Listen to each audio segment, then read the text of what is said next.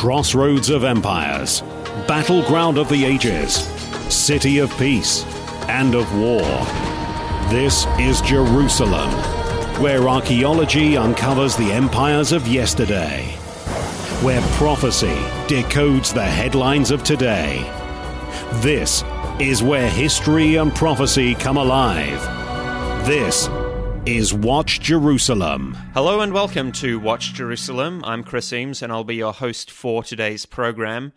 It's been a long time since my last program on this podcast, a little over two months, I think. And a lot has happened in the meantime. And since I do a lot of writing on the archaeology side of the magazine and the website, for the first half of this program, I wanted to do a sort of summary of some of the new archaeology discoveries that have come out, some of the art- articles we've posted recently, and some of the ones that we've got queued up. And then for the second half of this program, I'll take you through my new article series, a three part series on the Israelite origins of our English alphabet. But first up, about the discoveries that have been made more recently, you can tell there's a bit of a lull in the archaeological world at the moment, or at least the world of archaeology reporting. Most of the uh, the major Israeli uh, websites, Haaretz, Jerusalem Post, Times of Israel, they have an archaeology section or, or dedicated archaeology writers, and I think they do rely a lot on the on the uh, publicity that they get from those archaeology articles uh, takes it brings a lot of people to the website. A lot of these interesting discoveries that are made, but there's been a bit of a lull in the uh, excavation world over this past summer, and that, of course, is to do with the coronavirus, to do with the coronavirus lockdown. I think there may still be a few excavations happening in some limited form, but there has been a bit of a lull, and you can tell that by some of the archaeology articles that have been coming out. Uh, some almost humorous with with the kind of uh, the the kind of platform that they give to really quite small and usually insignificant discoveries. Still, though, uh, over this past summer, there have been really interesting discoveries that have come out. Now, these uh, dis- discoveries were made not this summer, but they were made in years past, but have only just been released over this past summer. Two discoveries in particular, or two excavation sites uh, that we uh, summarize in our most recent edition of the Watch Jerusalem magazine. Uh, two sites, both of them actually within Jerusalem, and both of them uh, dating to the period of King Hezekiah and his reign, and uh, on beyond into the reign of King Manasseh. So, as I say, that's those two discoveries are summarized in our most recent Watch Jerusalem magazine. If you're not subscribed to that, go ahead and do that. Go to watchjerusalem.co.il. The magazine is free of charge. It's a really high quality, full color. Uh, I think it's a 32 page magazine. So go ahead and subscribe, free of charge, no cost, no obligation for that. But but as I say, the recent, the most recent magazine details these two finds in an article uh, entitled "A Summer of Discoveries." Uh, and when I say summer of discoveries, the, it was a summer of discoveries being released, not necessarily the the discoveries being made. Uh, because if you if you're familiar with the archaeological world, it does take some time uh, for a, a discovery to be released to the press. There is a lot of prep work that happens, there's a lot of uh, processing of the finds. Uh, investigation that goes on, research, and then sometimes the, the conclusions of the archaeologists then get peer reviewed, and then they come out to the public. Uh, so, so these two discoveries in particular, I think they were made originally about a year ago, but again released over the summer, were the Arnona excavation site and the Armon Hanatziv promenade. So, just for the briefest overview, the Armon Hanatziv promenade that's just south of the city of David, overlooking the city of David. It's a lookout area, promenade area, and it was so back in Hezekiah's time as well. And from this time period, the archaeologists discovered a pretty incredible building, beautiful building, ornate building. They discovered several of the finest proto-Aeolic capitals that have ever been discovered. Now these are these are capitals that sit on top of of ancient pillars and help support the the ceiling of the structure. So several really ornate uh, proto-Aeolic capitals that that that are designed in a way to depict uh, palm volutes. So uh, a series of those were discovered, as well as window balustrades, ornate window balustrades. So back in the time of King Hezekiah, this is dating to probably best post Assyrian siege period. Uh, once that siege was done, once Israel uh, or Judah rather started to rebuild, uh, this area got a lot more developed. Um, and and this royal building was established on the site overlooking the capital city.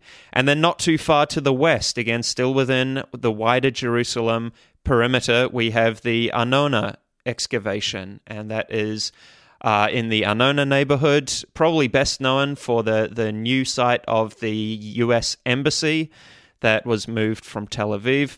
And this site happened to yield another discovery uh, related again to King Hezekiah's time period, a, a major agricultural center. Uh, most notably, uh, it was found full of administrative seals, uh, about 120 of them, I believe. Most of them LMLK seals, Lamelech seals belonging to the king uh, and and then several other royal seals as well. So those were the two big ones over the past summer. But again, we are seeing a lull in the types of uh, discoveries being made and being reported, and that is somewhat illustrated by the kind of discoveries these archaeology journalists are latching onto. Recently, the headlines were made of a weight, a two shekel weight that was discovered as part of the Temple Temple Mount sifting project.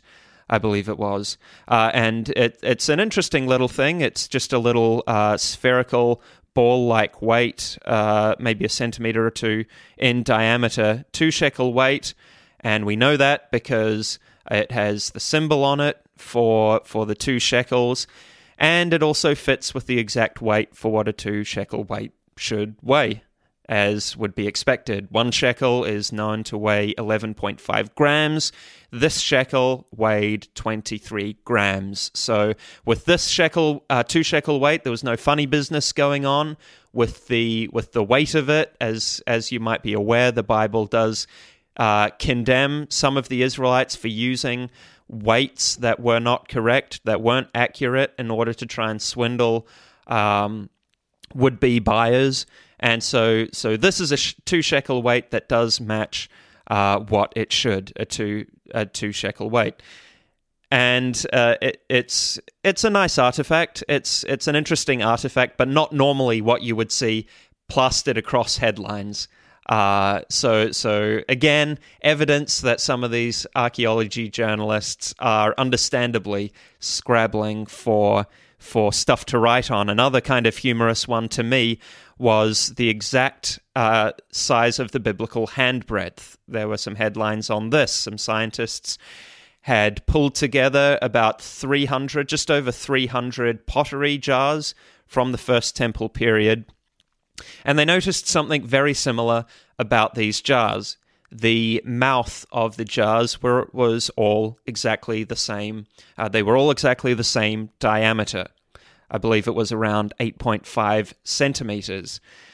Now, the Bible talks a lot about the handbreadth measurement.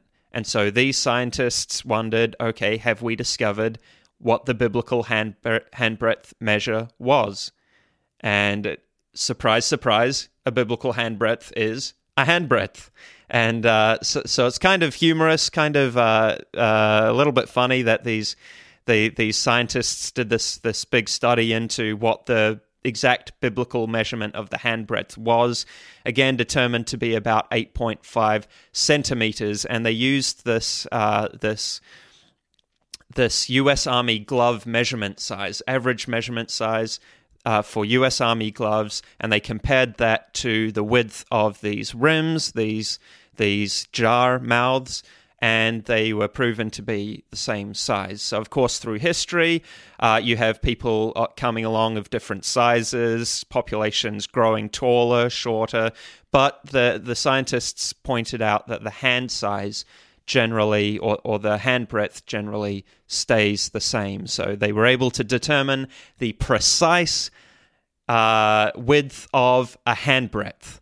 And it happens to be a hand breadth. Now, evidently, as those pottery jars were being made, the, the, the ancient makers must have had their hand uh, stuck through the, the, the mouth of the jar as it was turning around their hand, and then that's how, that's how they got that precise hand breadth with. So again, it seems like some of these articles, uh, the, some of these writers are, are, kind of pulling for information, pulling for, for new stuff to write about.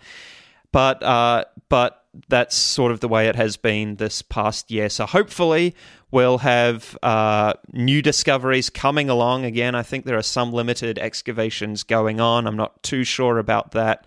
But you never know. That's the exciting thing about archaeology because it, as I say, it takes a while for some of these discoveries to be made public. You might remember our discovery of the uh, Hezekiah seal, uh, or bulla rather, and the Isaiah bulla. The Hezekiah and Isaiah bullae, they were discovered on Dr. Eilat Mazar's excavations in 2009 and 2010. We assisted her with those excavations. Brent Nagtegaal was there uh, helping with those excavations. And um, it was probably around uh, on, on the year 2010 that those uh, those bullae were discovered, but they weren't actually released to the public until 2015 for the Hezekiah bulla, and then 2018 for the Isaiah bulla.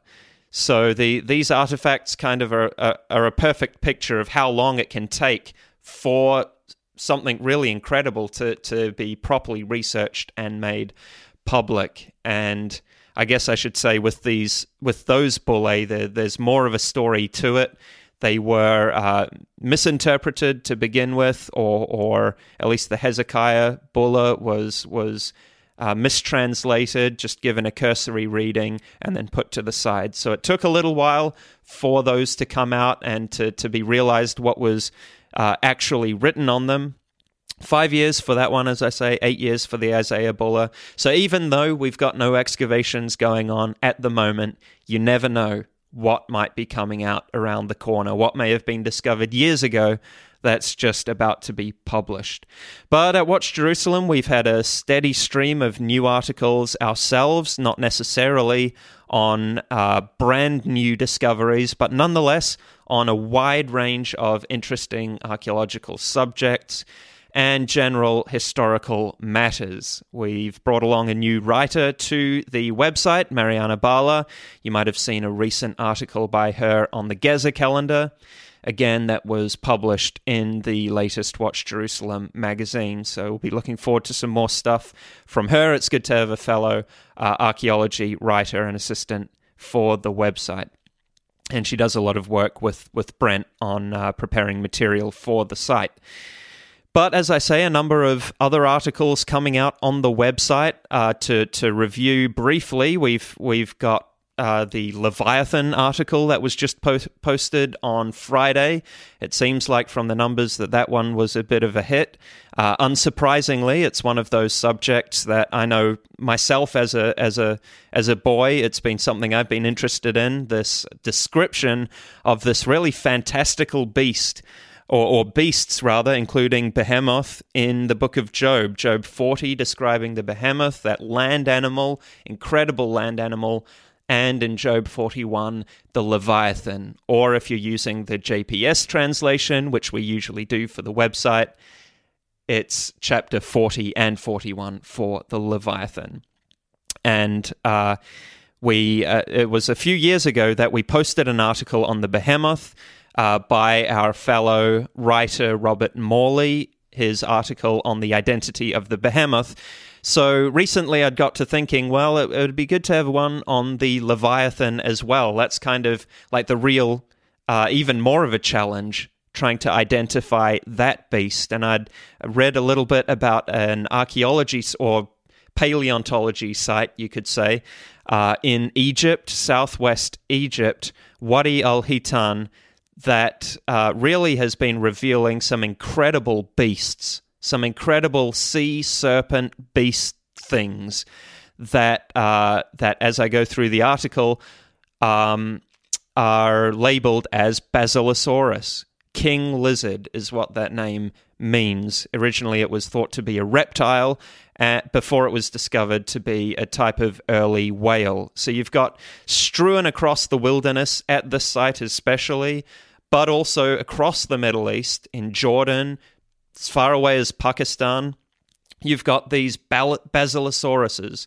Uh, that their remains, their skeletons, strewn across the desert, and and that picture really fits well with a verse about Leviathan, describing God's power, describing Leviathan being basically laid out in the wilderness as, as, meat for, for the animals of the wilderness. And that's that picture is really painted by these sites. And and you you kind of or, or, I kind of wondered about what it would be like to be in ancient times walking through these sites and to be seeing these huge uh, sea beasts, sea monsters, their skeletons just uh, strewn across the wilderness. What they must have thought seeing those, and so that that uh, site and those pictures of the sites sort of spurned on this article about Leviathan. So you can read more about that uh, on our website, the Leviathan article. I believe it's titled, Are These the Bones of Leviathan? And of course, as the article goes, goes through, this is an early whale.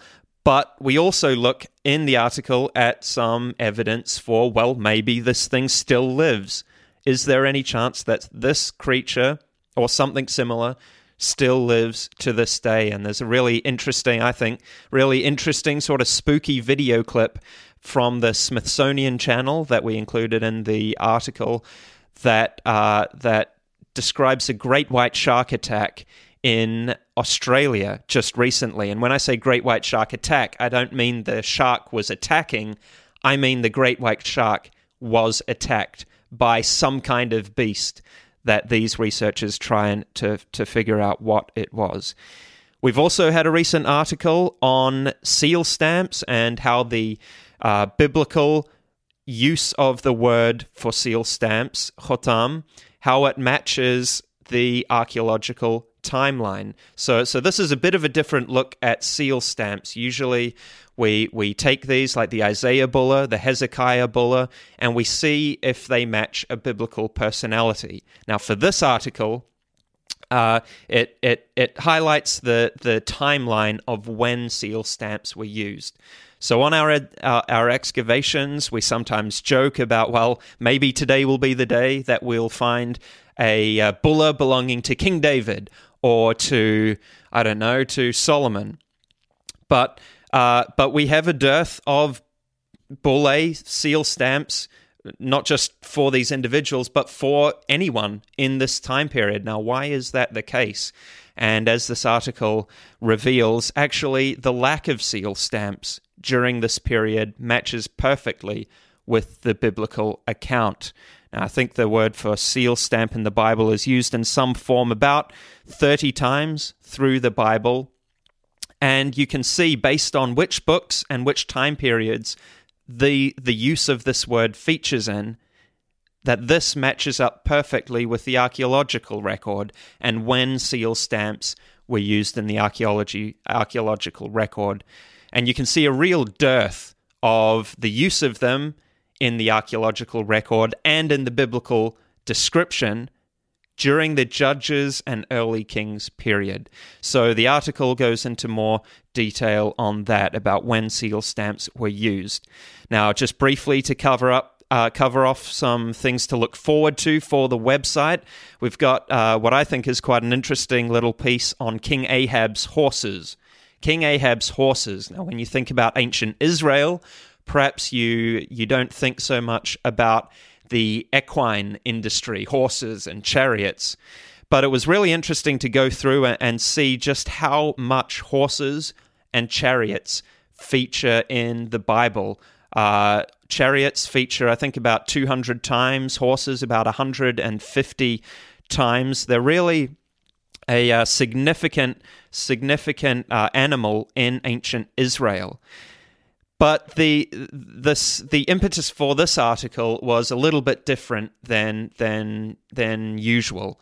So for for archaeological discoveries, uh, us scholars often will take archaeological discoveries and use them to fact check the Bible. So the Bible will have statements, claims about something.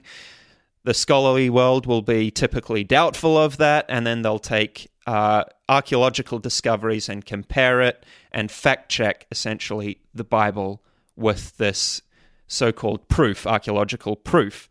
Now, with King Ahab's horses, this piece on King Ahab's horses, chariots, it's the opposite. Okay, so we have a stela, a large victory, uh, victory stela, two meters tall from the Assyrian king Shalmaneser. This stela says that he went up against a force of King Ahab the Israelite, which included 2,000 chariots. Now, that's a huge number in the ancient world. In the modern world, it is 2,000 tanks you could kind of think of, but 2,000 chariots of King Ahab. And so, what this article does is look at okay, well, is how true is this? Because scholars have looked at that inscription, 2,000 chariots, and they've cast doubt on it. Well, surely ancient Israel wasn't that powerful. Maybe the inscription refers to a different individual, maybe not Ahab the Israelite. Maybe um, with the 2000, an extra zero was added, so to speak. So maybe he only had 200 chariots. So that's kind of been a, a, a an example of the response to this inscription that it was a scribal error. And what this article it tries to do is look at the uh, biblical account, look at the biblical evidence, and see if there is evidence for this size of a of an equine force, that the size of a of a cavalry or of of a chariot army. So you can look forward to that article, hopefully this week or the next week, the, the, the following week, that article going up. And then another article that we've got completed, again, waiting editing. This one about a Philistine seal. Now, Philistine inscriptions, uh, Philistine seal stamps, any of them are fascinating because very, very, very few of them exist. But what is really interesting about this phys- uh, Philistine seal isn't the seal itself, it's where it was found. Get this? Ireland or specifically County Dublin in Ireland. So this article it does go through and explain uh, the Philistine seal, who it refers to, a um, Philistine king that was on the scene around the time of kings Hezekiah and Manasseh. But but most interestingly is again where it was found. So this article takes you through. Okay, where, uh, why was it discovered in Ireland? How did it make it all the way up north to Ireland. So you can look forward to that piece as well. Uh, so do go to the website, check out that material. Do subscribe to the magazine if you're not subscribed already. Again, free of charge. Subscribe to the Watch Jerusalem brief. That way you'll get our daily email updates about new material that gets posted. Uh, that that that comes out every day, uh, Monday to Friday. And you can do all that on watchjerusalem.co.il. But stay with us uh, for until after the break because we'll dive into my new series on the alphabet. How and why our modern English alphabet matches the ancient Hebrew alphabet even more closely than the modern Hebrew alphabet does. And we'll look at the evidence that we received our alphabet from the ancient Israelites. Stay with us. This is Watch Jerusalem, where history and prophecy come alive. Thank you for listening. Hello and welcome back to the program. I'm your host, Chris Eames, uh, subbing in for your regular host, Brent Nagtegaal. And if you've missed the first half of this program, you can check out the podcast uh, page on watchjerusalem.co.il. That is, if you're listening over the radio to this broadcast. Uh, on the first part of the program, we did a recap of some of the recent discoveries that have been made over the summer and the recent articles we've got posted and that we'll have posted in the near future. But for the second half of this program, I want to talk about uh, my new series for the website, three part series, so just a short three part series on the alphabet, our English alphabet, and why on earth it is so similar to the ancient Hebrew alphabet. Now, if you've uh, seen some ancient Hebrew inscriptions, you might have noticed the same. Maybe, okay, that letter looks somewhat similar to our letter E, or our letter A, or our letter L. So that sort of started the the series off. Just the uh, this this comparison between the English and ancient Hebrew alphabet. And so I, I, wanted to do sort of like a test to, to see if I could write out some sentences, uh, some English sentences, but switching out the English letters for the equivalent Hebrew letters and see if they're still readable.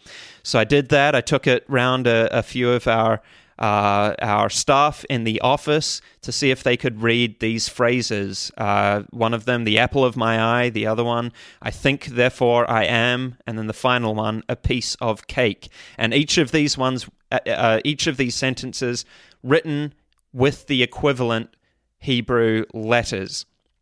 And it turned out they could read them. They could read them in the ancient Hebrew script.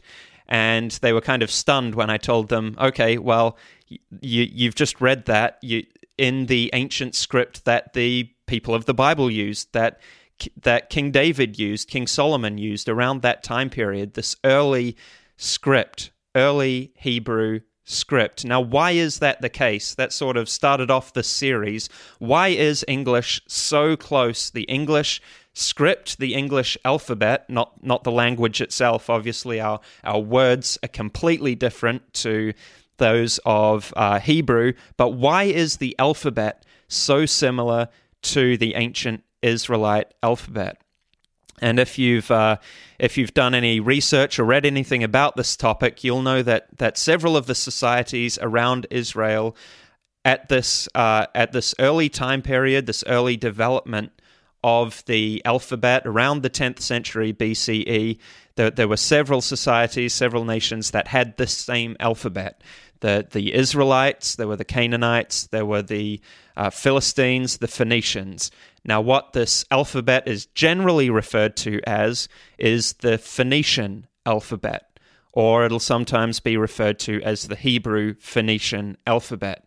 And the general assumption is that, okay, this alphabet started with the Phoenicians and kind of, or maybe the Canaanites, and it kind of spread through the through the um, immediate region, the immediate neighborhood. And then it was the Phoenicians, who were, were a known trading uh, nation, known trading commodity, that they took their alphabet and spread it to the Greeks. And then the Greeks, therefore, on to the Romans, into the Latin alphabet, and from there to the English alphabet. So it's generally assumed that, okay, it was the Phoenicians that we took this alphabet from. But as the series uh, explains, we, uh, is that really the case? Is it the Phoenicians that we have to thank for creating this alphabet? and or for just simply spreading this alphabet. And so this three-part series goes in detail, looking at the uh, the Israelite record to show that actually there is a larger body of evidence to show that an Israelite transmission happened taking this this alphabet and spreading it to Greece, to the Greeks, and therefore on to the modern day, to our English, uh, modern English alphabet. So, the first uh, article in the series, again, looks at the similarities, just the simple similarities between the English, modern English alphabet, and the ancient Hebrew Israelite alphabet. And then the second article in the series looks at the evidence for or against an Israelite transmission versus a Phoenician transmission. And I think you might be quite surprised to see just the contact that ancient Israel had with the Greek world and with the wider ancient world at the time of this alphabet transmission. Now, linguistic historians uh, believe it's around the 11th to 8th centuries BCE that the uh, that the Greeks picked up this alphabet. And if you look at the historical record, the archaeological record, the biblical record, you see there's actually a large body of evidence for an Israelite transmission of this alphabet to the Greek world. So that's largely covered off in the second article in the series, which just got posted. And then finally, we have the third and final article in the series. It's just been completed, it's just waiting editing. Hopefully, it'll go up in the near future.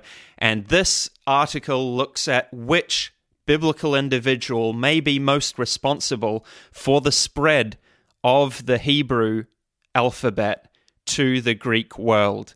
And this individual is, it's probably unsurprising, it is King Solomon. King Solomon at the time of his grand biblical empire.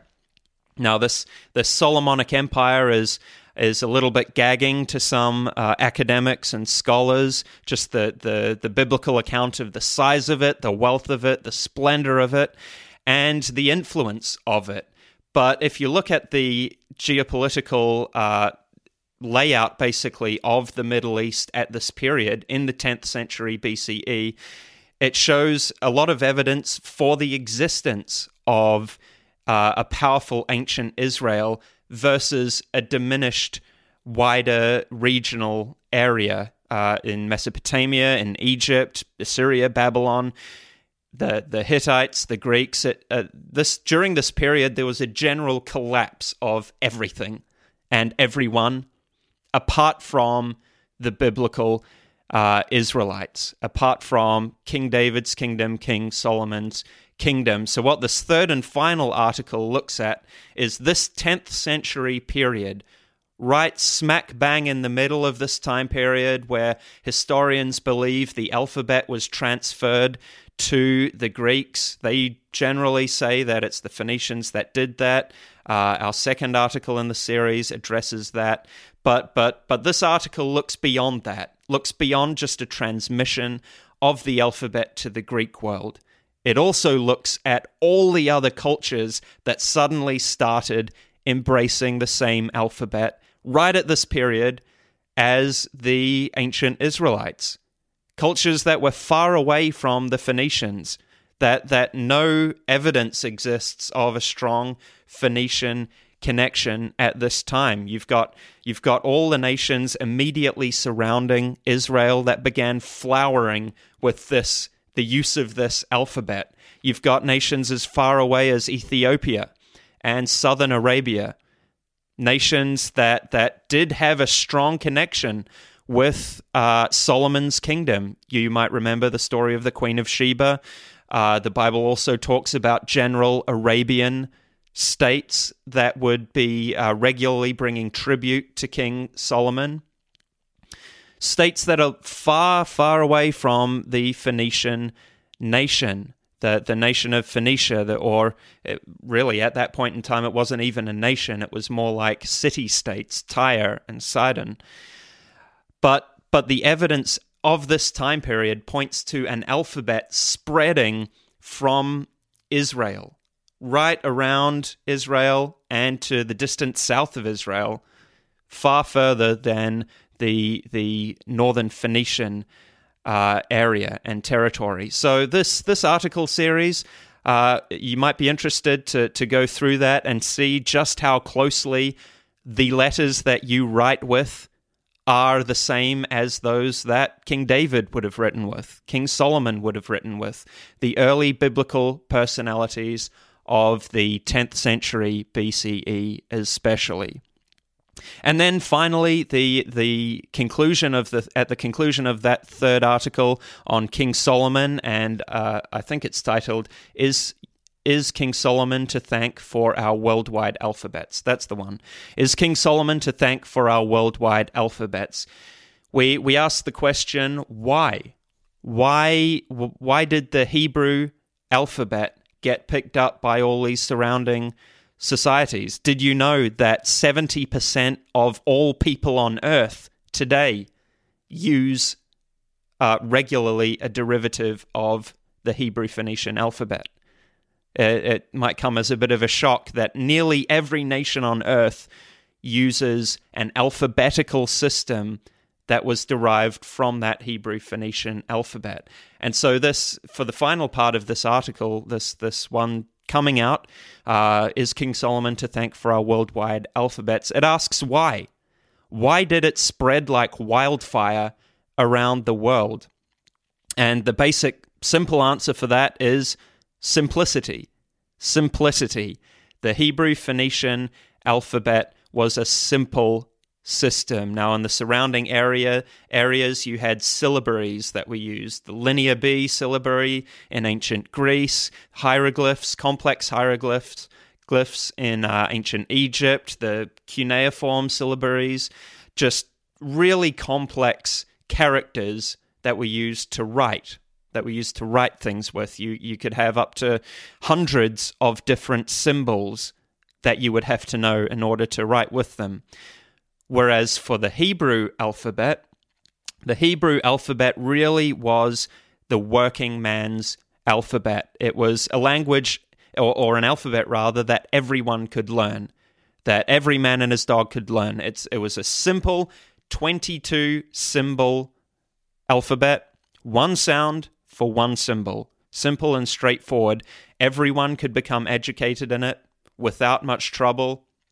And so this this it, it's no wonder then that this alphabet spread wildly, especially around the time of the reign of King Solomon, where you have that real strong influence that the Bible describes of that kingdom on the surrounding areas. But do check out that series and uh, and some some more of the information that it goes into as to how it was invented, how it uh, how it came about. That's covered as well in the final third article in the series, and it's quite interesting because it points to a Hebrew origin, a Hebrew invention of this alphabet. Well, that's all we've got for today's program. Thanks very much for joining us. And if you've got any letters, comments, questions, queries, you can send those to us at our email address, letters at watchjerusalem.co.il. Thanks again for joining us and take care. Till next time.